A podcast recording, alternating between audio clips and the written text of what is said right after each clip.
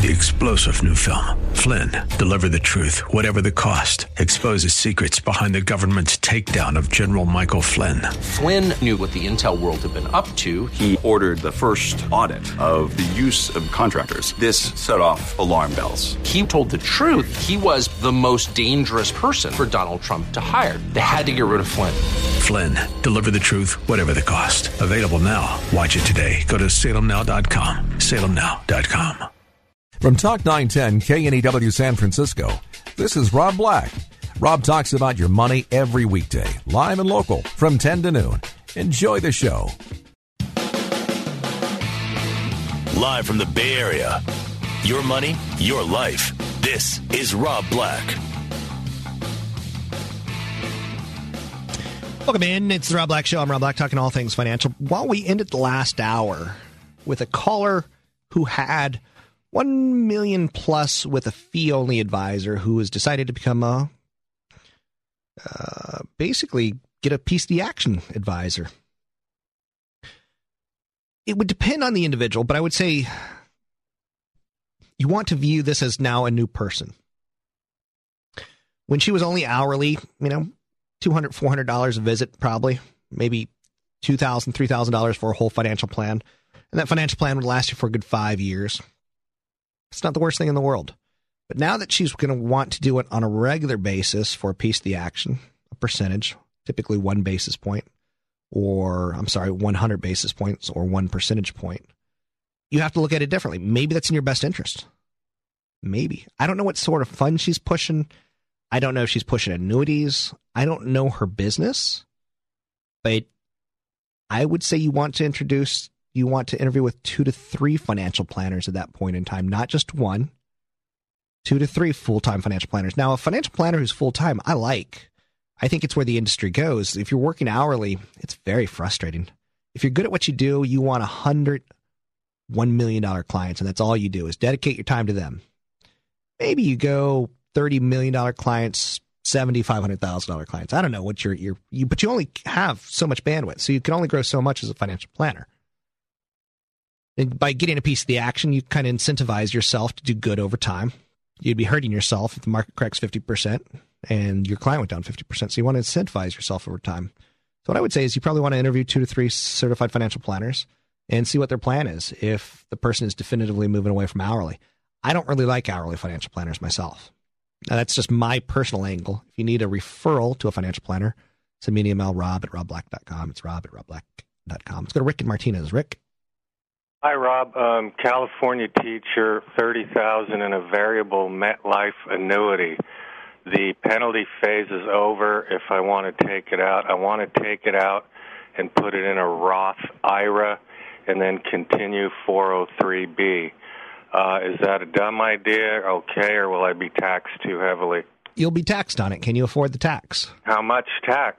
Um, it's going to depend on what your cost basis was, and I don't know what your cost basis uh, was. I, I was under the impression that in two thousand ten, there would be a time to move monies around without taking the regular tax hit. Am I wrong? It's not taking the regular tax hit. You're deferring it over a two-year period. Yeah, because it's still going to be in a retirement vehicle, just out of the MetLife variable into a Fidelity. But the MetLife variable, you didn't pay any state or federal taxes when you put it in. Right, right. It came right out of the paycheck. It was right. A four oh three B, but I didn't know about annuities slash stuff ten years ago that I know now. Now, keep in mind, you might be in a decent product because sometimes teachers get set up with good product. Sometimes firefighters get set up with good product, whereas the variable annuity that's sold to you the day you retire, typically very bad product. Um, so it differs like gold and clay. But what I would do is I would call Fidelity, Rick, and run through some scenarios with them on your income and maybe what your cost basis would be or your best guess case scenario on your tax consequences would be and whether or not you should roll it over into a regular I R A or a Roth I R A. Um, but you are going to have to pay taxes on that. Okay. Well, thank you very much. Thanks for the call. Now, again, in two thousand ten, there's this little loophole where you can spread it out over a couple of years, uh, your tax basis. And that's not a bad thing. And a lot of people are going to be taking advantage of this. But variable annuities, they're sold more aggressively than fake Gucci bags. And as a teacher, It's it's tragic because it's typically not the best product. In early January, I'm going to be te- talking to, this is going to be pretty cool. It's going to be eight hundred new starting school teachers I like that. I'm going to be talking to a room of eight hundred teachers. I'm going to be going over their, their four oh three B options, their pension options, um, their CalPERS options, everything that's all, all kind of important to teachers and, and firefighters and, and, and the public people who we underpay, but we give them great benefits. Some people say we overpay teachers. I don't think we do. So a variable annuity basically is a tax-deferred investment vehicle that comes with an insurance contract, usually designed to protect you from a loss in capital. Thanks to the insurance wrapper, earnings inside the annuity grow tax-deferred, and the account isn't subject to annual contribution limits like those on other tax-favored vehicles like I R As and four oh one Ks. Typically, you can choose from a menu of mutual funds. Variable annuities can be immediate or deferred. There's a death benefit tied towards it. There's a surrender fee tied towards it. There's an early withdrawal fee tied towards it. There's a higher cost of commissions. There's a higher cost of management tied towards them, so they're typically not appropriate for people, except for young, sexy, high earner incomes. And then they can be appropriate if you do them through Vanguard or T. Rowe Price, but through no other company. Maybe, maybe Fidelity. eight hundred, three four five, five six three nine to get your calls on the air. It's eight hundred, three four five, five six three nine to get your calls on the air. Now, earlier in the show, I talked about healthcare insurance reform and how Democrats are getting pretty damn close to introducing it to you. Now, Aetna, WellPoint, and other managed care stocks, there's something you have to take a look at. Keep in mind, windfall profit tax. You keep hearing about this Democrat-imposed windfall profit tax that could be imposed on health insurers as early as two thousand ten. It could hurt managed care stocks. And it would be a six point seven billion dollars windfall profit tax. Now, the five major stocks are United Healthcare, ticker symbol U N H, WellPoint, W L P, Humana, H U M, Aetna, A E T, Cigna, C I. They traded an average eight times two thousand nine profits. They traded an average eight times two thousand ten. Now, typically, the average stock market trades somewhere between twelve and twenty. We're closer to twenty right now, but we're in an accelerating earnings environment, so we can withstand that. Trading at eight times next year's earnings is cheap. But that tells you that Wall Street thinks WellPoint, Humana, Aetna, Cigna, and United Health, these big insurance companies, are going to be hit by Congress every single year with a windfall profit tax. You've also heard about Congress trying to strip their monopolies away from them. Now, amongst a few industries within the comparable P E, you got property and casualty insurers. You got major drug companies. Now, major drug companies like Merck and Pfizer, they're expected to give away their drugs at a much cheaper cost, but they're going to be given away to a lot more people. Now, I like Aetna, and I like WellPoint. I like United Health. Healthcare reform will result in faster spending growth on healthcare. Almost nothing is being done to control costs. I think it's going to be a disaster for the country, but I think it's going to be a big boom for Cigna, Aetna, and United Healthcare. They got the lowest percentage of their revenue and profits from the two sectors most threatened by legislation, which are policies for individuals and small groups for in Medicare. twenty-five, that's just what I throw out there. You want to look at the ones who've got more angle towards Medicare and not more angle towards young and uninsured. eight hundred, three four five, five six three nine to get your calls in the air. It's eight hundred, three four five, five six three nine to get your calls in the air. It's the Rob Black Show. I'm Rob Black. Coming up, we're going to be speaking with Vikas. Vikas. Why don't I have the name in front of me? eight hundred, three four five, five six three nine. Vikas Mittal from Financial Times.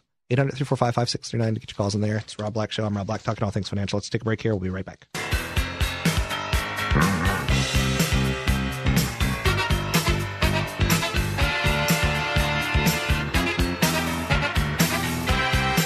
Joining me now, Vikas Mittal from Rice University, Jones Graduate School of Business. Welcome in, Mister Mittal. Hi, how are you? I'm well. Now, I do a show dedicated towards money and the economy.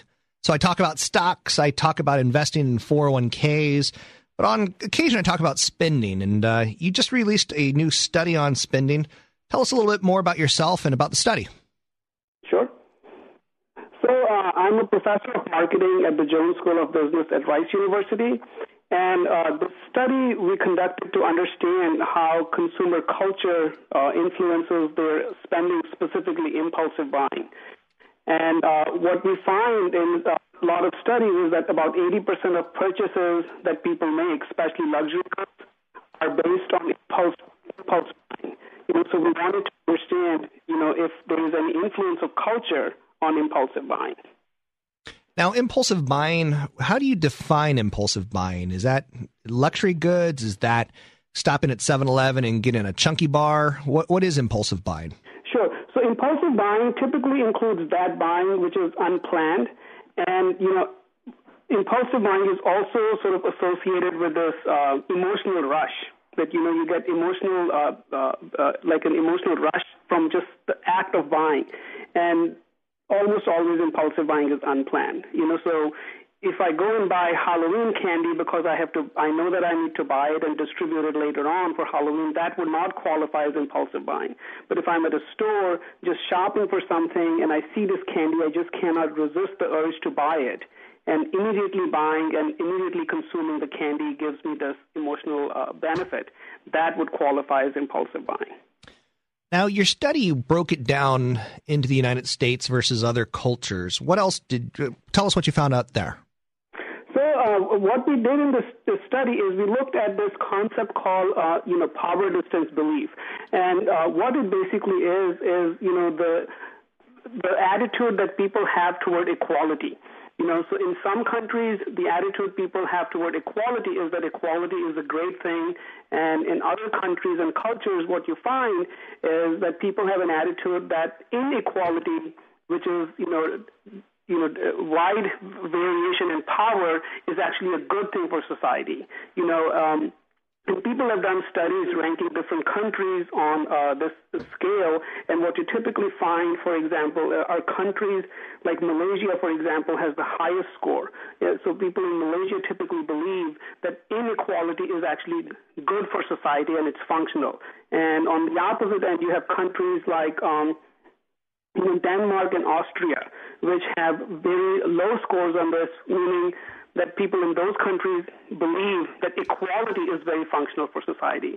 So Americans rank about in the middle, a little bit below the middle with a score of forty. You know, and Australia and Netherlands also kind of rank with the U S. And what we find is that the more people believe that equality is good for society, the more likely they are to engage in impulsive buying. Where did you... Go ahead. Which, which which is kind of surprising because we thought that we had originally thought that the more people believe in equality means that, you know, they might feel that they're more in control of their lives and they should be able to um, control themselves better. But what we find is exactly the opposite. You know, so even within the U S, we did like a survey of U S consumers, and we were able to um, rank the consumers based on their equality score. And what we find is those consumers who were high on the scale also had the most impulsive buying, and the consumers who were lower on the scale had less impulsive buying. Speaking with Vikas Mittal from Rice University, where do you see the U S consumer going, Vikas? We're coming out of a recession. Will we be more under control, or will we get right back to our impulsive buying habits? Well, so, you know, so right now what we're finding is that, you know, people who've been doing surveys of consumers, what you find typically is that consumers are planning to um, spend less. So, for example, a recent survey that showed that about fifty-six percent of Americans plan to save money this year in the winter holiday, and about thirty percent have already started to set goals in terms of how much money they will or they will not spend. You know, but what what is the problem with all of this is the following, that impulsive buying typically is exactly the opposite, right? So you have a plan, and then you want to be able to stick to that plan, and if, when you are impulsively buying, you may not be able to stick to the plan. What what we also find is, you know, that typically consumers who are from a higher income stratum, uh-huh. they actually tend to have less impulsive buying. You know, if you think about it, the rich don't get rich by being impulsive. You know, so so if, if, you know, so it's important to understand that. And, you know, the best strategy in this case would be to have a goal in terms of how much you want to spend, you know, to completely plan it out. And then when you go shopping, you know, to have automatic automatic checks in place that will allow you not to engage in impulsive buying. You know, so, for example, I almost always tell people that, you know, keep your credit cards at home whatever budget you have set aside for uh, spending, you know, take that much of cash or something with you. That will deter you, and it will have an automatic check against impulsive buying. Let me run this one by you. You're a management professor, so you can tell me if I'm crazy or not. I tend to tell people, try to remember the last three things you got for the holidays last year. Most mm-hmm. people, most people can't. So, exactly. so stop buying stuff. People don't remember it. Instead, buy a bottle of wine and share it with them, and, and become friends with people. Right. So, so uh, you know, again, I think in a lot of these things, whether it's impulsive buying or whether it's losing weight, whether it's, you know, fixing a lot of these economic bad habits, you know, a, a key to all of this is, you know, having a more honest self-evaluation, right? And an honest self-evaluation means that starting to write down everything. You know, so you can remember what you were doing when, you know, you were psychologically basically out of control. Sounds good. Is there anything else that we need to know about economic spending? Mm, you know, I hope our economy, you know, bounces out of recession really fast. You think that's going to happen?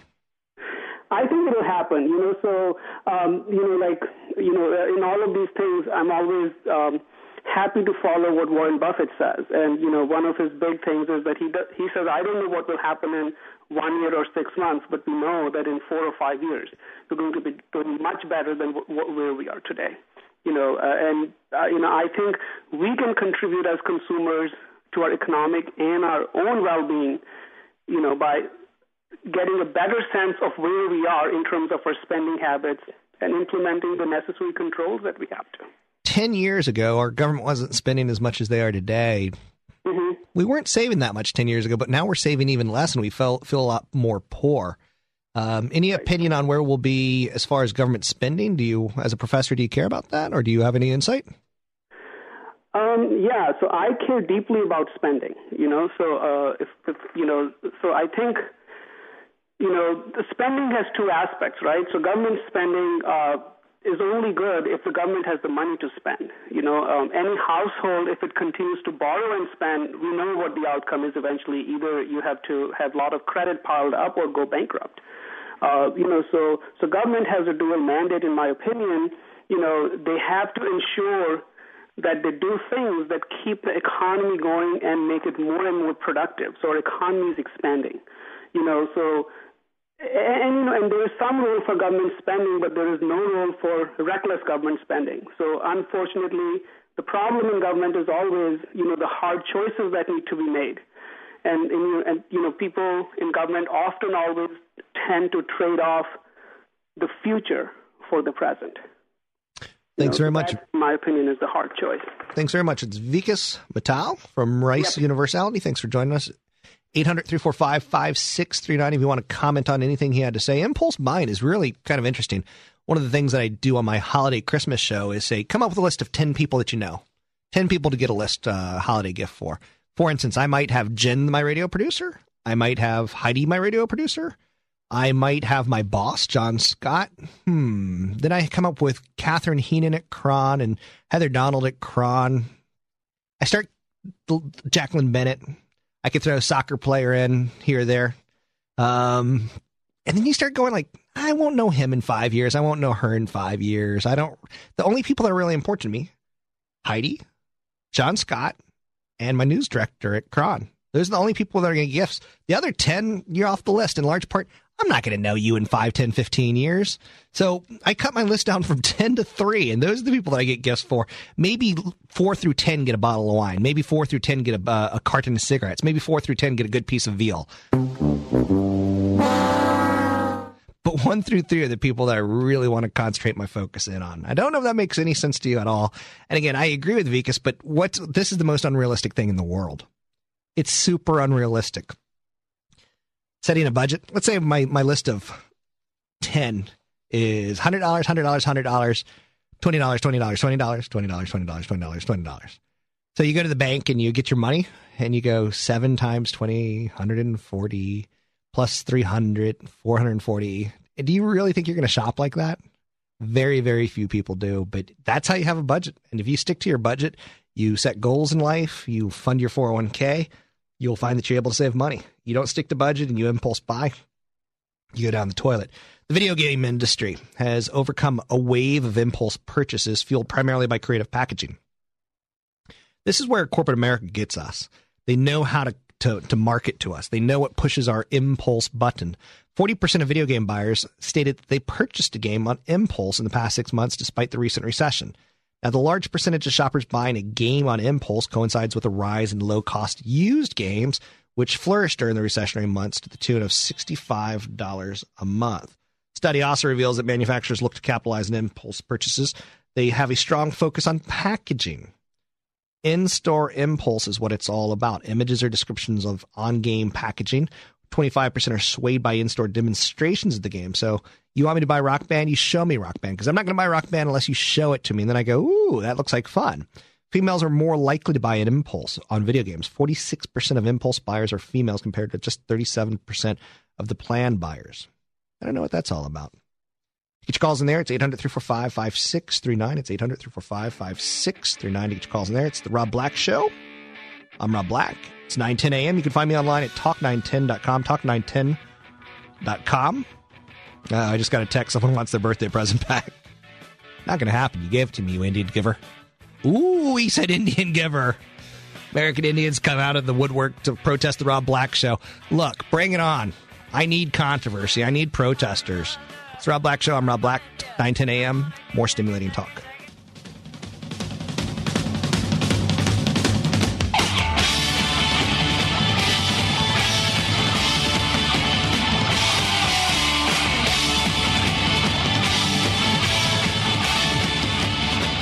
Some people think I was kidding that I only get gifts from my top three people in my life. I'm really not. I don't get gifts from my family members or anything like that. In large part, I'm not a big gift-giving kind of guy. I honestly, just it's just not in my nature. It's not that I'm Scrooge. Maybe it is that I'm Scrooge. But my favorite movie of all time is Scrooge. This guy had the best plan in the world. Underpay people, make them work late, give away nothing, save everything. And then at the end of the movie, he F's it all up by, you know, having Tiny Tim or some kid go buy a turkey and give it out to the poor people. Socialist, communist freak show end of the movie. I hope he dies with nothing. I hope he dies eating cat food, that darn Scrooge. Um, in large part, the reason I come back to this again and again and again and again and again and again, I don't remember any Christmas gifts. The best Christmas gifts for me are like photos of my cat, my dog, my family. I love those.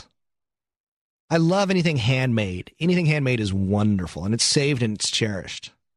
But when you buy me tickets to, like, a concert, I forget about it. I do. So if you buy me a tie, I won't associate it with you in the least bit. I'll appreciate it. But gifts are silly, in my opinion. So I stand by that. And I think we overspend as a nation on things that, like, sweaters. Ooh, ooh. I don't know. So if it's got some durability to it, I like it. My favorite Christmas gift of all time was the Muppet movie soundtrack. So back when albums were L Ps and we were still spinning discs, um, I grew up. Favorite movie was the Muppet movie. As a six-year-old, seven-year-old kid, eight-year-old kid, loved that movie. Uh, watching it today, it didn't age so well. It really didn't age as well as I thought it would. But you know, the Over the Rainbow f- song. Why there's so many songs about rainbow. There was the Moving Right Along, did-a-dum, did-a-dum, with uh, Fozzie Bear, waka, waka, waka, waka. There was the song with Gonzo, who's floating away on balloons, and he wants to go back home someday. But the Muppet movie really impressed me as a kid. It really put something into me. It was about a, a frog with a dream. He was in the Louisiana swamps, and someone, was it Dom DeLuise, who comes up with to him and says, let's go to Hollywood, and he goes to Hollywood to meet a director, and it's Orson Welles, and Orson Welles is going to make him an all-powerful movie, television frog. That's me. I was an East Coast financial dude who came out to the West Coast. I brought some friends along with me. That's the only gift that I've ever gotten to this day that I go, whoa, it really summed me up. Someone really figured me out. And that was a gift given to me by Juliet, and she's pregnant with some other guy's baby right now. But that's cool. At one point in time, she had some cysts that just, people didn't think she was going to be able to get pregnant. So I'm I'm thrilled for her. But I totally digress. eight hundred, three four five, five six three nine to get your calls in there. It's eight hundred, three four five, five six three nine. A frog in his dream. Home buyer tax credit. This is what you care about. You don't care about me. You're like, what's in it for me? Not you. Me, me, me, me, me, me, me. Senate Majority Leader Henry Reid, Harry Reid, let's just call him Henry from now on. He's a Democrat out of Nevada. Henry Reid floated a new version of a popular home buyer tax credit extension. Aides say he aims to have a vote on measure as part of the coming debate over extending federal unemployment insurance benefits. So no, no, they're not going to have a debate on federal unemployment insurance benefits. They're going to have a debate on extending federal unemployment benefit insurance as long as you put this rider, this crap piece of legislation on top of it. The alternative proposal would continue to favor the eight thousand credit for four months past its current November thirtieth expiration and gradually phase it out after that. The value of the credit would drop by two thousand dollars every quarter until halted completely by the end of twenty ten. Proposal's latest of at least three different Senate alternatives ensure the credit doesn't expire at the end of November. Another increased its limits to fifteen thousand dollars, as well as open it up to all home buyers instead of just first-time home buyers. The plan would yet raise the income thresholds to allow more people to buy. What about the people who live in apartments and like it?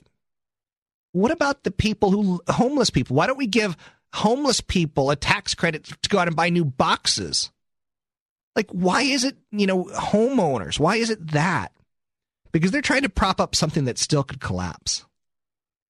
I think this is, once again, Congress just effing up the system.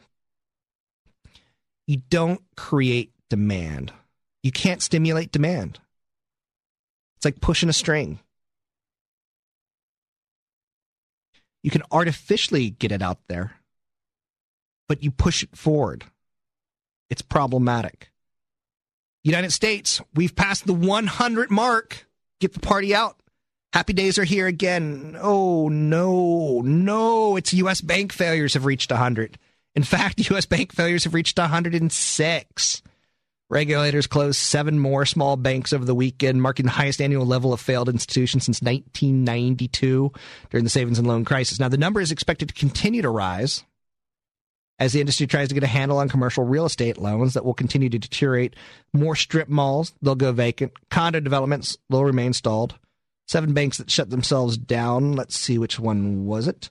Um, any around here? There's Partners Bank in Florida, American Unit Bank in Georgia, Hillcrest Bank in Florida, Flagship National in Florida, Bank of Elmwood in Wisconsin, and Riverview Community Bank in Minnesota, as well as First DuPage, DuPage Bank of Illinois. What do those all have in common? Give you a second. I'll give you a second. There's a right answer. There's a right answer. Small and regional banks. They're not the big ones. They're not the ones that risk systemic problems to our system. They're the mom and pops. This week, there's a lot of news, economically speaking. Verizon, for instance, came out with earnings. Tomorrow, we're going to get Visa. Visa is one of those companies I think you can hold till the day you die. But tomorrow we're also going to get the S and P Case-Shiller Index on home prices. We're going to get the Conference Board contact. The Conference Board releases the Consumer Confidence Index for October. Consumer Confidence, one of those weird statistics that not a lot of us use. DreamWorks Animation and E-Trade are going to release third quarter results as well on Tuesday. On Wednesday, we get the Commerce Department telling us how durable goods are doing. Now, what are durable goods? Goods that are meant to last more than a month or two. We're also going to get new home sales for September. Wednesday, we're also going to get ConocoPhillips, Quest, and WellPoint Financial, all releasing WellPoint Health, all releasing their, their earnings. On Thursday, we're going to get weekly jobless claims. We're going to get a little bit more on third quarter G D P. Freddie Mac, the mortgage company, is going to release mortgage rates. We're going to get Exxon, Motorola, Sprint, Aetna. They're going to release earnings. Procter and Gamble is going to release quarterly results. We're getting a lot of economic data this week is what I'm trying to get out to you. And probably the most important one is Friday's personal income spending for September. Plus, we're going to get the employment cost index for the third quarter. We're also going to get Chevron, Weyhauser, and Duke Energy releasing numbers. But personal spending, that's what it comes down to. Our economy stalls if we don't spend money. Good article today in the San Francisco Gate. You're not going to hear me say that all, all that often. Typically, I use the Chronicle to line my cat's litter box. My cat's name is Kit Kat. My dog's name is Maisie the Wonder Dog. Oh, by the way, for those of you keeping track, we've had Dan Rusinowski on twice. Since he's been on, Sharks are four and one. eight hundred winning percentage. That's right. They swept two this weekend. Am I going to be an official Sharks ambassador at some point in time? I'd like to be. I'd like to go out on center ice and, and drop the puck or maybe sing the national anthem. Am I pushing it after just two weeks? Yes, I am. and you do not want to hear me sing the national anthem. But if we can make it happen, make it happen. Again, who do I hate in this world? Hate Ron Owens. He always wins talk show host of the year. What can you do to make me happy? In any end of the year poll, I just saw that Armstrong and Getty won another one. Best morning radio talk show hosts. I want to win a radio talk show award. I want to take it from Ron Owens and his his deathly, like, nasty skeletal grasp. grasp. I want to take it from him. I want a Watusi on his grave. So if you see any voting polls, vote Rob Black. Now, anyway, let's talk about the state of California. Underemployed compound the state's jobless troubles. Underemployed. Are you kidding me? We know what employment is. We know what unemployment is, but underemployed? It's an unfortunate job trend, and it's not reflected in the unemployment rate. So there's a good article in San Francisco Gate about this today. A full-time server, waiter, you know, recession hits, and they don't have the hours anymore. Hotels are downsizing. Restaurants are downsizing. People aren't going out as often. It's a better than a layoff, but it requires a lot of sacrifices, and you don't necessarily get paid for being underemployed. It's a broader measure. The underemployment rate, which in addition to joblessness, includes people who could get only part-time work, as well as those who want jobs but were too discouraged to look. Now, the state of California, our Employment Development Department, estimates that the underemployment rate in the month of September hit twenty-one point nine percent. Now, I keep hearing Meg Whitman running for governor, and the only thing I keep hearing is jobs, jobs, jobs, jobs, jobs, jobs, jobs. I've heard nothing else she said. She talked to John and Ken for an hour plus, and the only thing I heard was jobs, jobs, jobs, jobs, jobs, jobs, jobs. It's interesting, right? Will we vote for jobs? Will we vote for a recession? Now, that figure includes one point nine million jobless Californians, one point four million people who had to work part-time, and eight hundred sixty-five thousand adults who are loosely described as discouraged. I would go as far, far to refer to them as loosely described as discouraged and living with mom and dad. Now, underemployment is the highest level since we started keeping these records in nineteen ninety-four, so says Silvia Algretto out of U C Berkeley. The Employment Development Department, which publishes the state's jobless rate, has not typically calculated underemployment, but it's showing you that our economy is a lot weaker than we think it is. Paul Wesson, I think his family invented Wesson Oil, an economist with the department, said one reason is that the broader measure tends to rise and fall in concert with traditional jobless rates. So both indicators kind of provide the same signal. But all the data that tells us right now is that the worst economic downturn since World War Two, it hurts. Recessions since the early nineteen nineties have been followed by relatively sluggish, sluggish job recoveries, what's also referred to as the jobless recovery. Economist Amar Mann out of the Bureau of Labor Statistics in San Francisco, he said the agency started to publish a national unemployment rate after the nineteen nineties recession. So there's a lot of research out there now trying to figure this out and what it actually means to economics. Employers who need to cut costs, they often choose to reduce hours as an alternative to layoffs.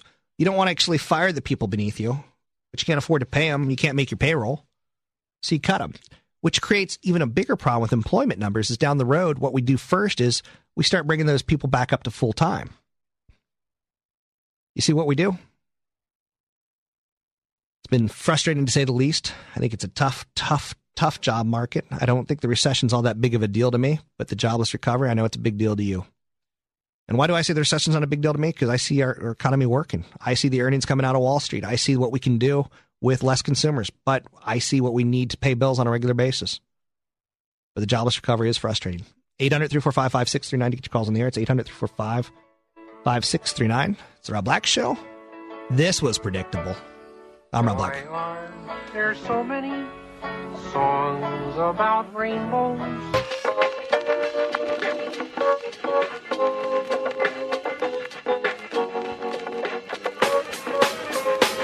We on a world tour. Scratchy vinyl. I like the dirty sound of vinyl. On Wednesday, I'm going to do a Sin show. One of the things that I will highlight is a mutual fund called Vicex, V I C E X.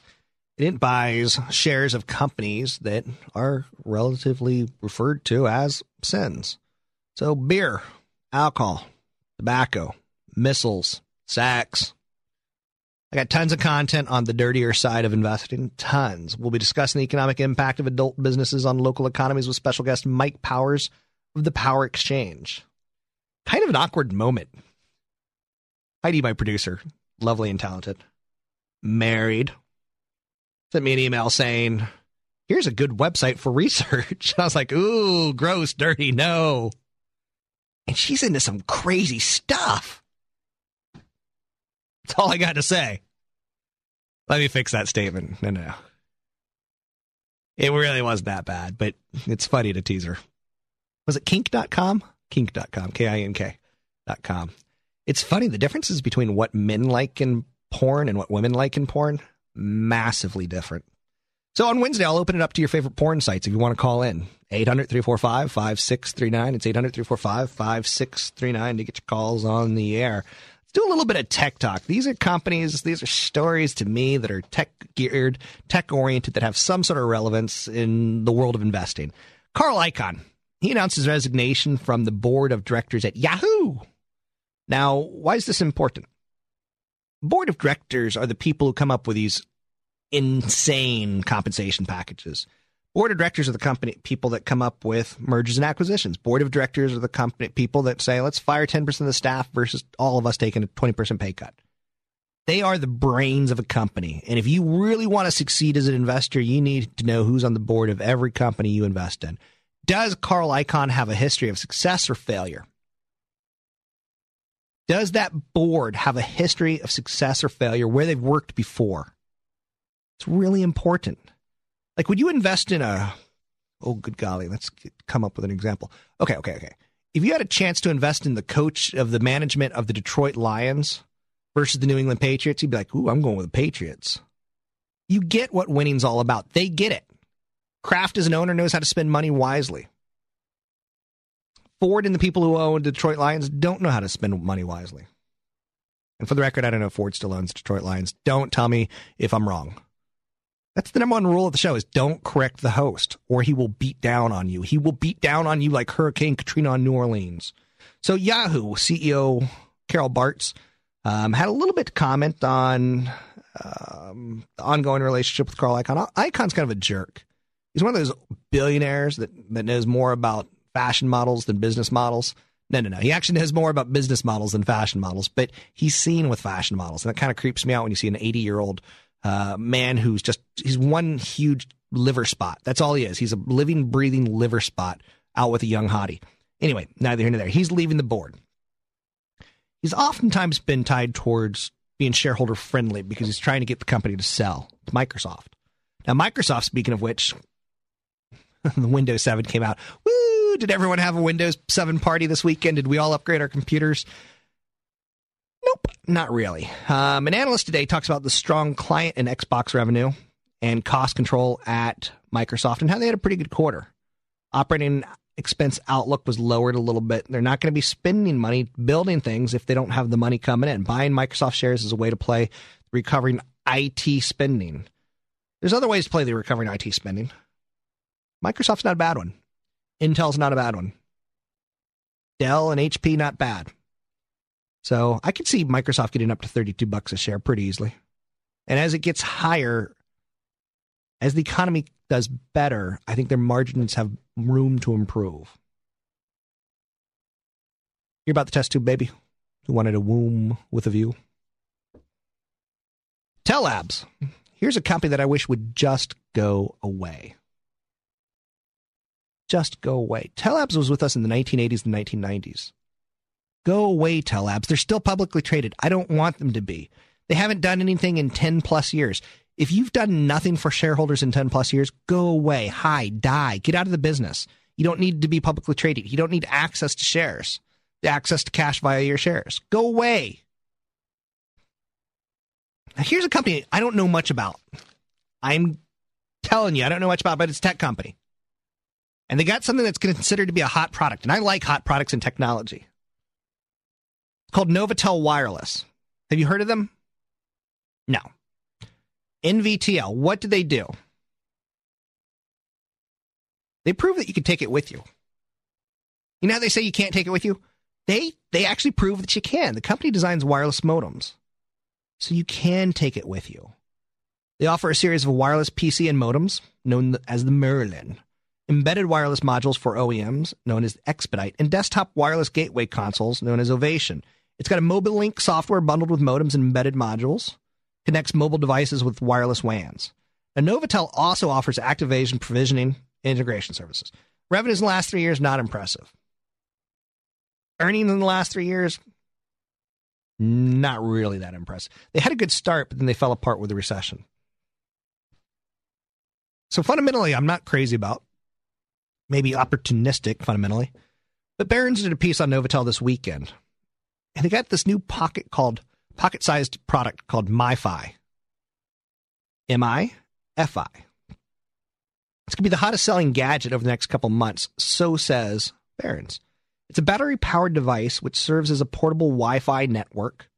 Okay, wait, battery-powered device. So it's handheld, serves as a portable Wi-Fi network. It connects to the net through a third-generation or three G cellular modem, and then it converts that into a Wi-Fi signal. Now, the MiFi will likely deliver a large profit to Novatel. The consensus amongst analysts is that earnings will climb twenty-nine cents this year. Last year, they lost money. This year, they're going to earn money. Further gain of forty-five percent. The MiFi sales could be flat, and they'll still do well. Even if the number looks too cautious, John Bright, he follows the stock for Avondale Partners. He claims that his peers are greatly underestimating the rapid growth of cellular data services. He says the cellular service providers are faced with a nearly saturated market for voice plans, and they're increasingly pushing data through services, and they're starting to cut prices. Now, that could help the laptop penetration closer to twenty-five percent from the current estimate of about eighteen percent. So this is all about getting your laptop and your Kindle and your iPhone, or maybe it's a netbook, onto Wi-Fi networks that are close to your Wi-Fi network. I don't really know much about the MiFi. You can go to Novatel Wireless and you can find out more about it. It's just one of those stories that to me was intriguing. What about the death of the newspaper? Is it upon us? The decline in U S newspaper circulation, it's accelerating as the industry struggles with defections to the internet and tumbling ad revenue. Real quick, back to the MiFi device, Novatel Wireless modem. It might be working with the Apple tablet. Keep in mind the Kindle ebook readers, they need a wireless modem in order to get the books through the cellular networks. So the Verizons and the A T and T Wirelesses, they're killing each other right now, trying to come up with ways to sell more services, maybe to the bookmaker, maybe to the book reader, maybe to the, the bookseller. So that's what that's all about. I, I don't have a good grasp of it yet on the MiFi, MiFi, but I'll get a good grasp on it and I'll, I'll update you when I have it. Now, the decline in U S newspaper circulation is accelerating. A lot more defections to the internet, a lot of tumbling revenue. Listen to this. According to the Audit Bureau of Circulations, circulations dropped ten percent in the April to September period, and they're expected to drop the same amount throughout all of two thousand nine. That's greater than the seven percent decline last year. Sunday circulation fell about seven point five percent. Who gets newspapers delivered anymore? I certainly don't understand it. I don't. Wall Street Journal has surpassed U S A Today as the top-selling newspaper in the United States. And I say hallelujah to that. Journal and New York Times are the only papers worth reading. The Journal's average Monday through Friday circulation remained unchanged at two point oh two million. Only two point oh two million people are subscribing to the Journal, or households. Newspaper sales have been declining since the early nineteen nineties, but the drop has accelerated in recent years. Last week, Newsday said they're going to start subscribing for a weekly access to their website. It's never going to happen. It's never going to happen. People feel nickel to dime as it is. Wednesday, I'm doing a send show. If you want to call the show right now and get your calls on the air with me, you got to wait twenty-two hours. But I'll put you on hold for twenty-two hours. eight hundred, three four five, five six three nine. It's eight hundred, three four five, five six three nine. Thanks for putting through with me and my flu. See you tomorrow. Three-star General Michael J. Flynn, head of the Pentagon Intelligence Agency, knew all the government's dirty secrets. He was one of the most respected generals in the military. Flynn knew what the intel world had been up to. He understood its funding. He ordered the first audit of the use of contractors. This set off alarm bells. The explosive new documentary, Flynn, Deliver the Truth, Whatever the Cost, and covers the facts behind this scandal. Flynn told the truth. He was the most dangerous person for Donald Trump to hire. I find out the worst enemy that I'm going to face in my life is right here in America. They took my assessment and they wanted me to change it. And I was like, I'm not changing it. They had to get rid of Flynn. With in-depth interviews, archival footage, and never-before-seen personal records of the man behind the headlines. I just felt like I was drowning. Flynn, Deliver the Truth, Whatever the Cost. Available now. Watch it today. Go to Salem Now dot com. Salem Now dot com.